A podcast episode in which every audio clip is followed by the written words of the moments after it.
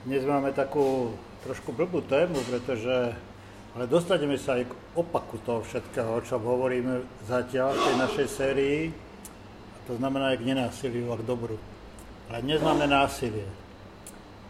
A ja mám kamaráta, psychiatra, keď s ním debatujem o takýchto veciach, tak on hovorí, je to taký pragmatik moravský, on hovorí to, čo ide predovšetkým ľuďom, čo ich drží, je prežiť. Prežiť. Ale prežiť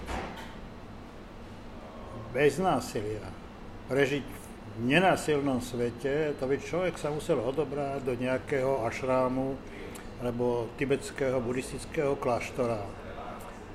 A tam je to možné. A, ale existuje aj svet brutálneho násilia. To je svet gulagov, koncentračných táborov, ale aj väzení. Tak a, ja našťastie nie som kriminálnik, ale pamätám si na do smrti. E, obdobie z decembra, januára, decembra devätnásťstoosemdesiatdeväť a januára deväťdesiat, keď všetky väzenia v Československu povstali. A ja som bol vyjednávač v tých basách, tak som sa prvýkrát v živote ocitol vo väzenskom prostredí.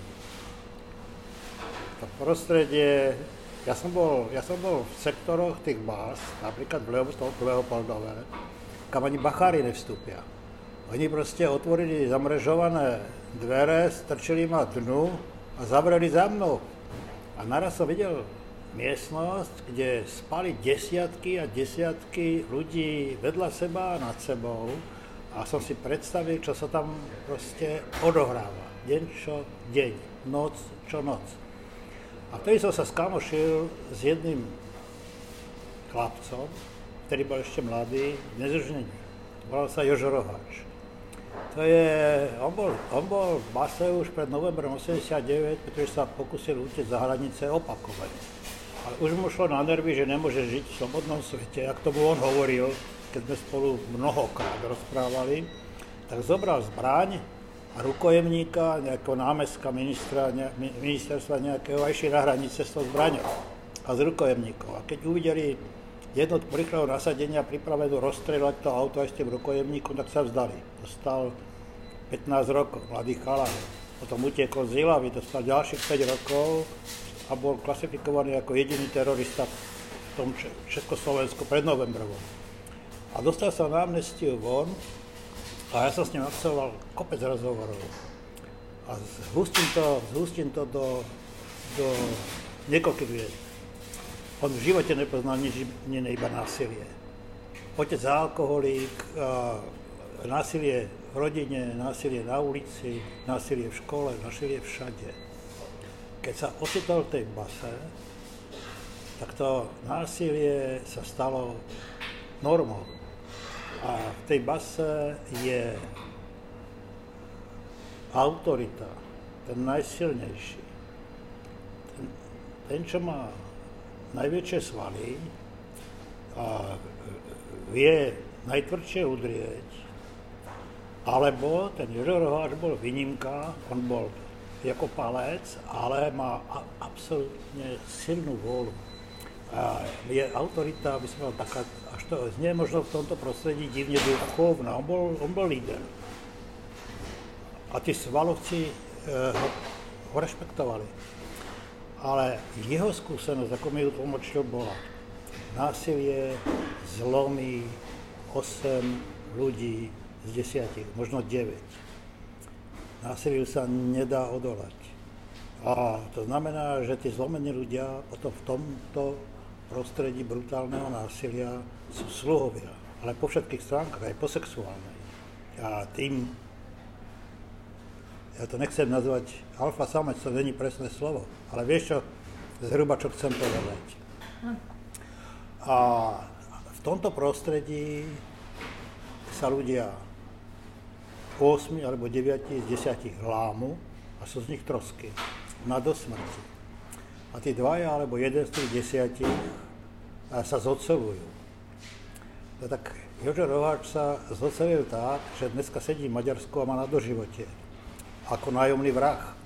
A o ňom napísaná kniha, ja som počul spustu a, príbehov, a, ktoré spochybňujú jeho vinu, ktorí hovoria, že bol vlastne nastrčený do jednej veľkej slovenskej kauzy, to už sa týkala vraždy jedného posla ohľadne Slovenskej informačnej služby a bla bla bla, to sem, nebudem to sem ťahať.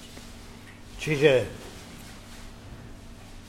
hovorím o brutálnom násilí, ja hovorím o násilí, ktoré pre nás znie ako nejaký príbeh z iného sveta, pretože by sedemdesiat rokov nevieme, čo je vojna. Ale za tých sedemdesiat rokov sme sa posunuli do iného sveta. Aj dneska sa zabíja, aj dneska sú vojnové konflikty, aj dneska sa dejú hrozné veci. Kade tade, v tejto chvíli je to Izrael, čo chceš, hej? Palestinsko-izraelský konflikt. Ale zmenila sa jedna vec úplne zásadná. Dnešní násilníci, to už nie sú tí alfasamci, alebo jak som to nepresne nazval. Dneska sú to ľudia, ktorí sedia u obrazoviek, ovládajú drony, ktorí zhadzujú z lietadiel bomby, alebo vypúšťajú na, vypúšťajú na stovky kilometrov ďaleko rakety, inteligentné rakety. To znamená, že nie sú nútení pozerať sa, ako z človeka tečie krv, ako sa mu mykajú nohy, ako v posledných krčoch umiera. Hej? Že ako keby sa zbavili tej priamej... Neviem, ako ona... To... Zodpovednosti. Ani nie, že zodpovednosti, ale toho, toho pohľadu na vlastný skutok a, a, a reflexie tých dôsledkov toho, čo spravili. Hej?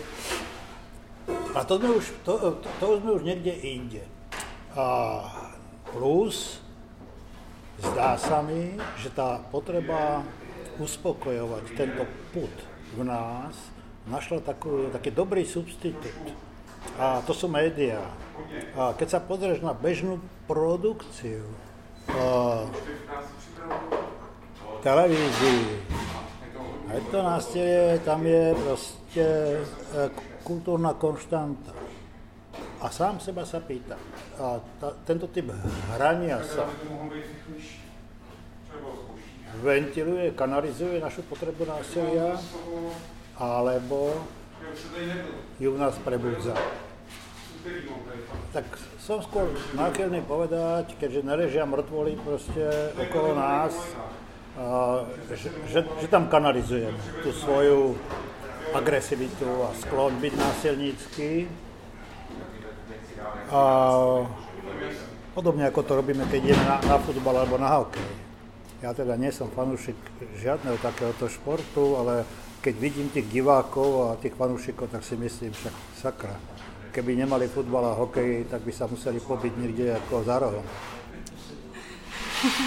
Teraz to znie, ako keby sme zažívali násilie rovno pri tom nahrávaní, ale našťastie ho nezažívame, to iba padajú pomaranče do, do krabíc.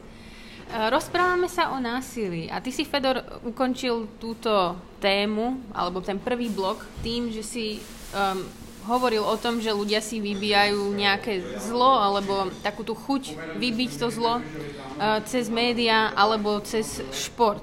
A to si myslím, že je úplne super bod, ktorý si spomenul a chcela som ho spomenúť aj ja, lebo uh, samozrejme, áno, žijeme v období bez vojen a veľa vecí sa zmenilo. Už to nie je o tom, že sa postaví vojak proti vojakovi a prepichne ho nejakou, nejakým bajonetom. Ale je to úplne iný spôsob násilia a úplne iný spôsob ventilovania a aj kompenzácie. A práve si myslím, že šport um, a futbal a hokej a možno americký futbal sú toho najväčším príkladom. Je spôsob, ako sa veľmi veľa ľudí môže stretnúť, oblieť sa do nejakých tímových oblečení, kričať, nadávať, keď niečo sa deje a proste dokážu ventilovať to násilie nejakým iným spôsobom. A my v Anglicku robíme aj výskum práve na týchto futbalových fanúšikoch a zisťujeme, akým spôsobom sa oni prejavujú na tých štadiónoch. Veľakrát sú tam také tie skupiny hooligans, ktoré práve padajú k tomu obrovskému násiliu. A na sto percent je to spôsob ventilácie. A samozrejme, potom si hovoril o dronoch a o tom, že čiastočne tá zodpovednosť ľudí, ktorí sú zodpovední za zabíjanie, je teraz taká veľmi abstraktná, pretože nemusí ten človek sa postaviť voči človeku a nemusí vidieť tú krv alebo tú mŕtvolu. A ja si myslím, že keby k tomu malo znova dojsť, tak sa ľudia znova do toho dostanú a proste si na to zvyknú. Ale samozrejme, že všetko je to spojené s tými obrovskými traumami, ktoré ľudia mali aj počas prvej, aj druhej svetovej vojny, aj každej vojny. A, a sú to veci, ktoré podľa mňa navždy zmenia život človeka a už sa nedokáže pozerať na svet tými istými očami ako predtým, ako bol v nejakej vojne alebo tak. A myslím si, že dnes je to kompenzované všetkými tými filmami, ktoré sú v telke a seriálmi, kde je nekonečné množstvo násilia, ktoré ľuďom ukazujú na dennej báze. Ja mám väčšinu mojich kamarátov, sleduje taký seriál, volá sa to Hra o tróny. Neviem, či si o tom niekedy počul. Ja som to nikdy nevidela, ale podľa toho, čo som o tom počula, tak je to seriál, ktorý má nekonečné množstvo dielov a kde hlavnou témou každého jedného dielu je násilie. A jednoducho ľudia sa na to dívajú, príde im to normálne. Ja nikdy nepochopím, ako je možné, že si niekto chce do vlastnej obývačky pustiť každý večer niečo takéto odporné a nechutné. Ale možno, že som len naivná, že proste naozaj niekde to teda ventilovať treba a niektorí to ventilujú na hokeji, na futbali, niektorí to ventilujú tým, že sa dívajú na takéto nechutné, násilné veci. No a rozprával si potom o individuálnom násilí a hlavne si sa venoval väzeniam. A ja úplne súhlasím, že tým, že ja som napríklad nikdy v živote vo väzení nebola, tak žijem v takej tej bubline optimistickej, pozitívnej, ale snažím sa tomu vyhýbať a snažím sa proste nejako aspoň trochu chápať, čo sa v takýchto inštitúciách deje, pretože sú to absolútne katastrofálne, hrozné veci. A z hodou okolností môj spolužiak z Gimpla, veľmi dobrý kamarát, v určitom období moja nejaká aj prvá láska, tak zrovna on pracuje v base a je bacharom v base. Takže niekedy nám o tom rozpráva, nie veľa, lebo má pocit, že my, jeho spolužiaci, žijeme v takej presne tej naivnej bubline a že nás tým nechce zaťažovať. A raz sme mali takú konverzáciu, kedy ja som mu povedala, že ja si to viem predstaviť, že aké strašné veci sa tam dejú a ako to tam prebieha a že to musí byť úplne strašné vedieť odfiltrovať bežný život od toho, čo zažíva on vo svojej práci.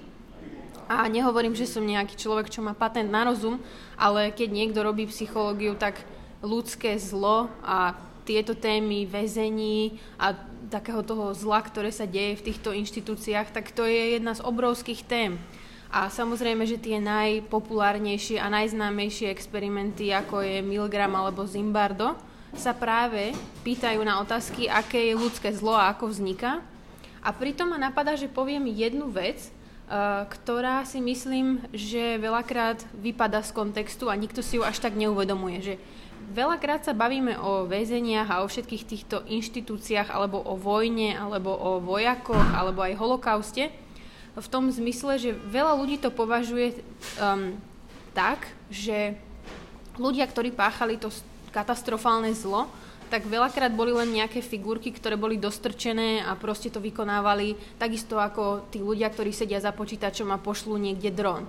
A, a je to, dosť je to zakorenené, aj keď sa pýtam nejakých svojich kamarátov a tak. A pritom ma napadá, že keď bol um, ten súd Adolfa Eichmanna, tak tam bola Hannah Arendt, ktorá napísala takú tú vetu um, banalita zla a opísala ho ako človeka, ktorý bol jednoducho nejaký úradník.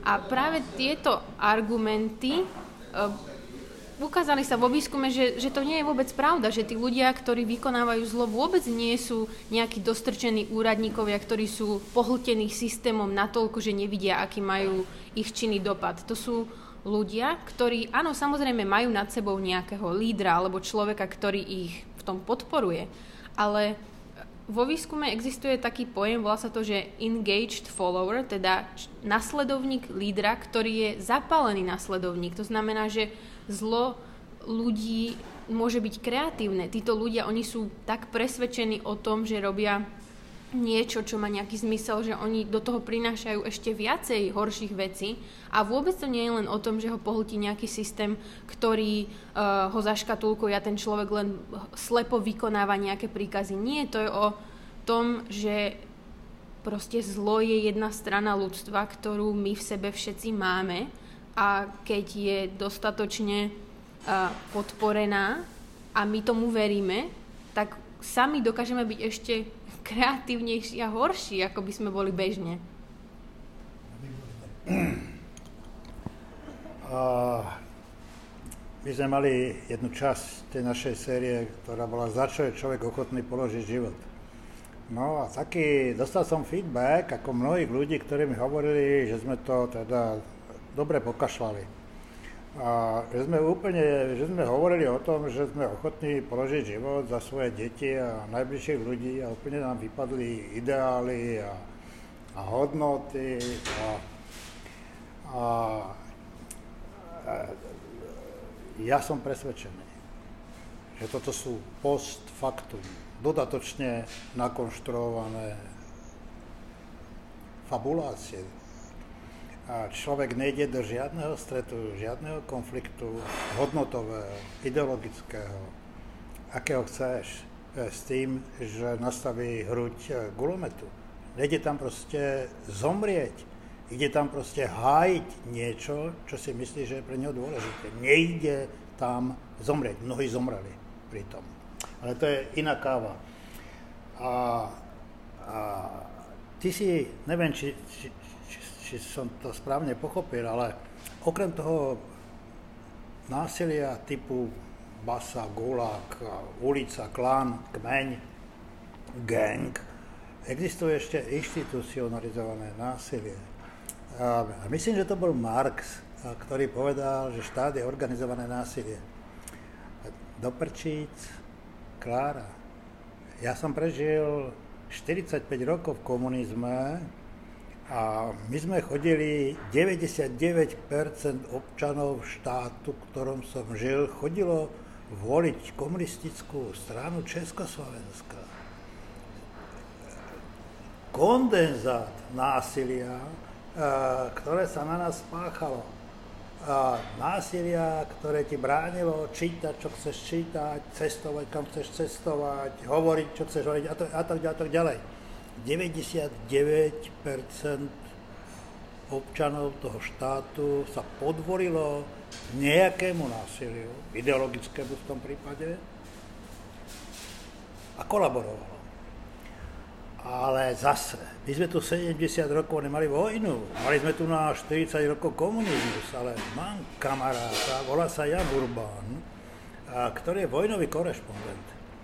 A ten mi rozprával o Latinskej Amerike, kde strávil veľa, veľa času v, v tých vojnových konfliktoch, v Salvadore, v Paraguaji, proste kde chceš. A rozprával mi o detských vojakoch.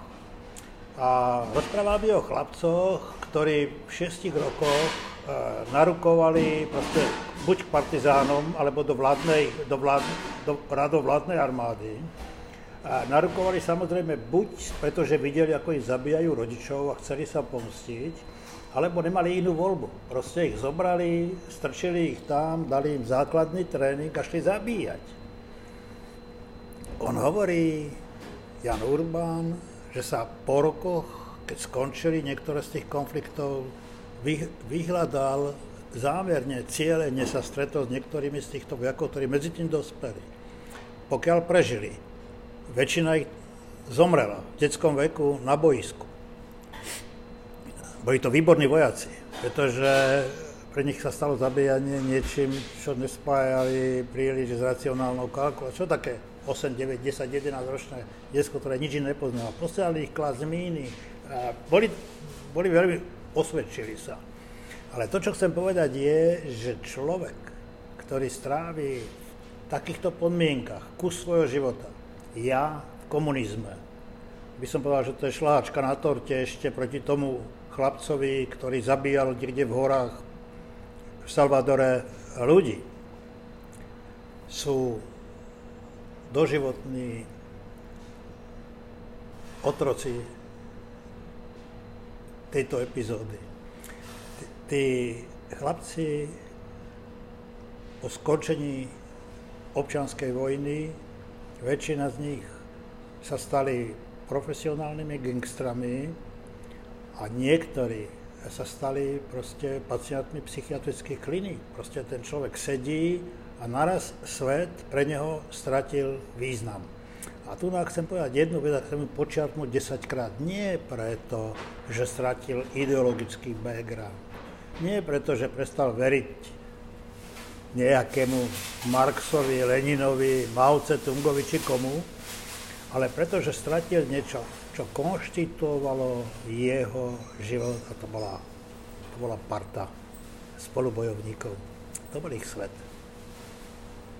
Keď Američania odpočúvali nemeckých vojakov v zajateckých táboroch po vojne, tajne ich odpočúvali, a tak zistili, že im bol v podstate nacionálny socializmus aj Hitler, že im boli a, paži. A to, za čo boli ochotní ísť do rizika, to, bol, to boli tí kamoši, a, s ktorými spával v zákopoch a, a na madracách. Rozumieš? Lenže čo s takými ľuďmi, ktorí nepoznajú nič iné než toto? A...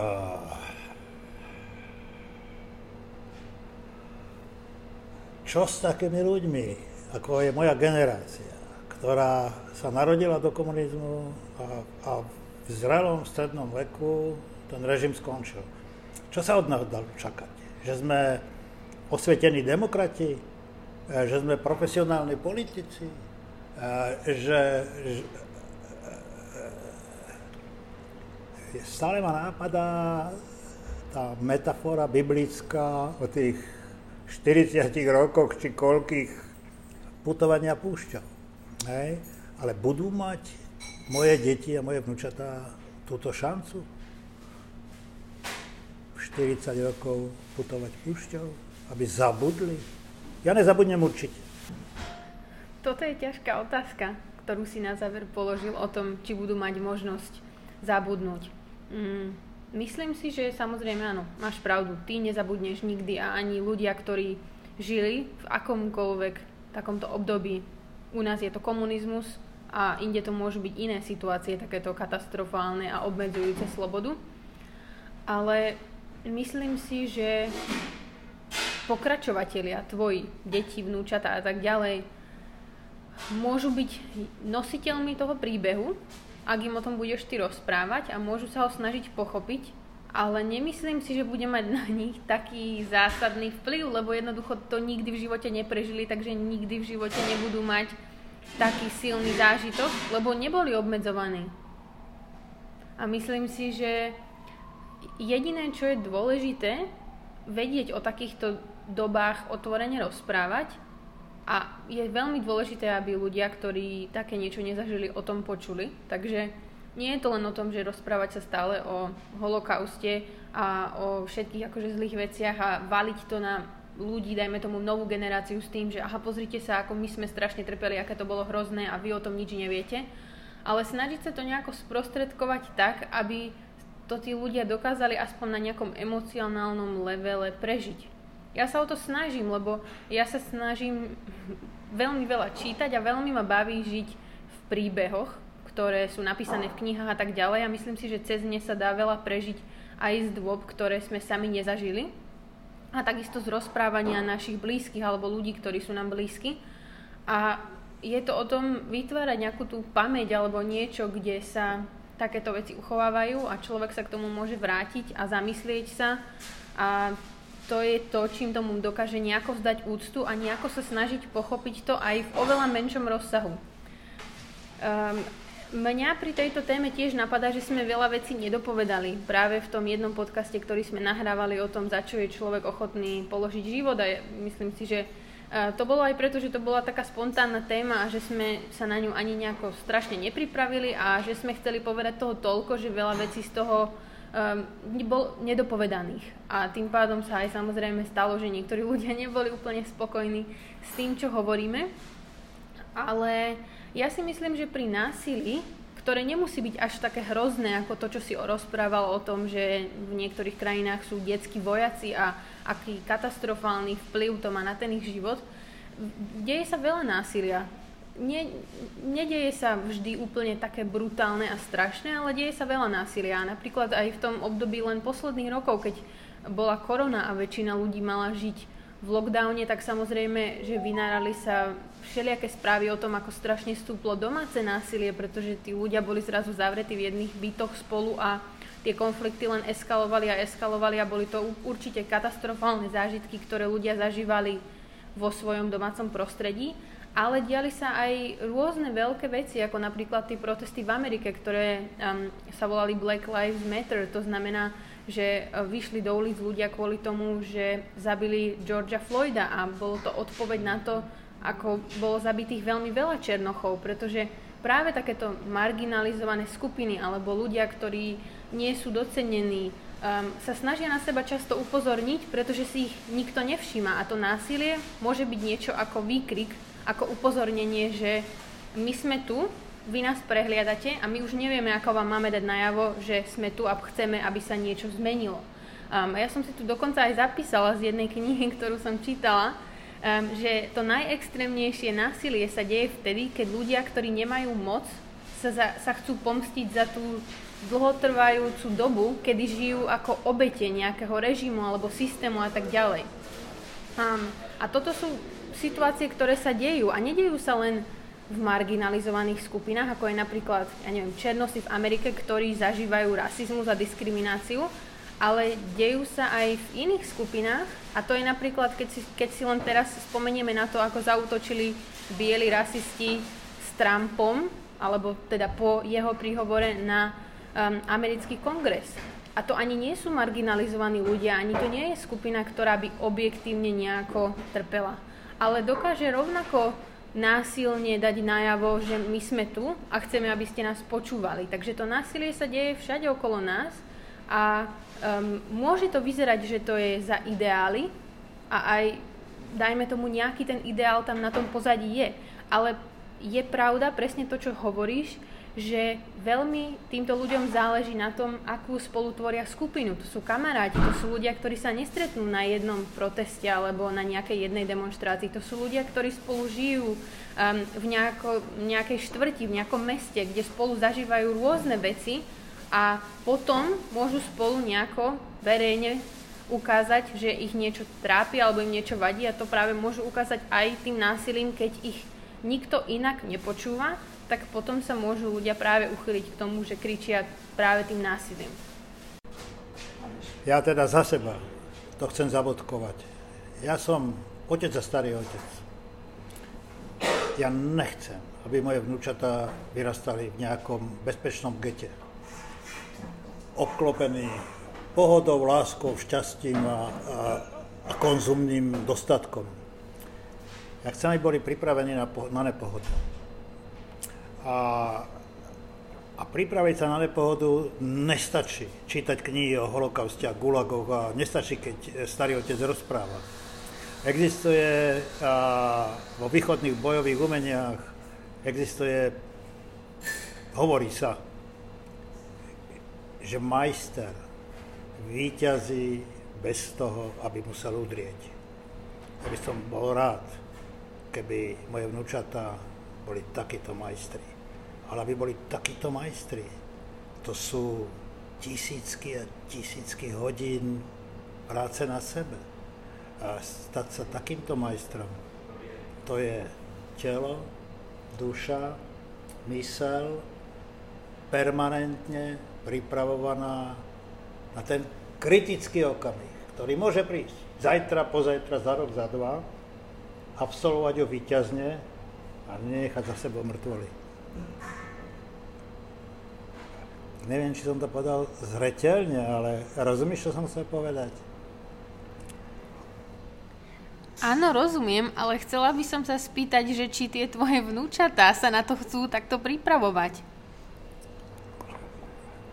A nechcú, ale umenie výchovy pravdepodobne spočíva aj v tom, že im to nedávaš ako direktívu a, a, a bedeker na to, ak boli pripravení na život v nepohode.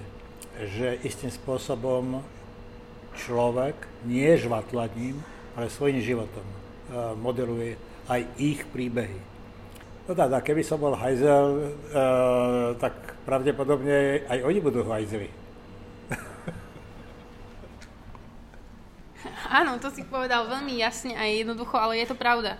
Jediné, čo sa dá, je ísť životným príkladom. Tým, ako sa správaš, aké máš hodnoty, ako reaguješ na situácie a veriť, že sa ten príklad v tých tvojich vnúčatách a v akýchkoľvek následovateľoch nejako uloží. Ale áno, ísť príkladom je jediný spôsob a nikdy v živote nútením sa nedá dosiahnuť nič. Jedine, keby si bol úplne despotický, ale to by zase chceli len uísť.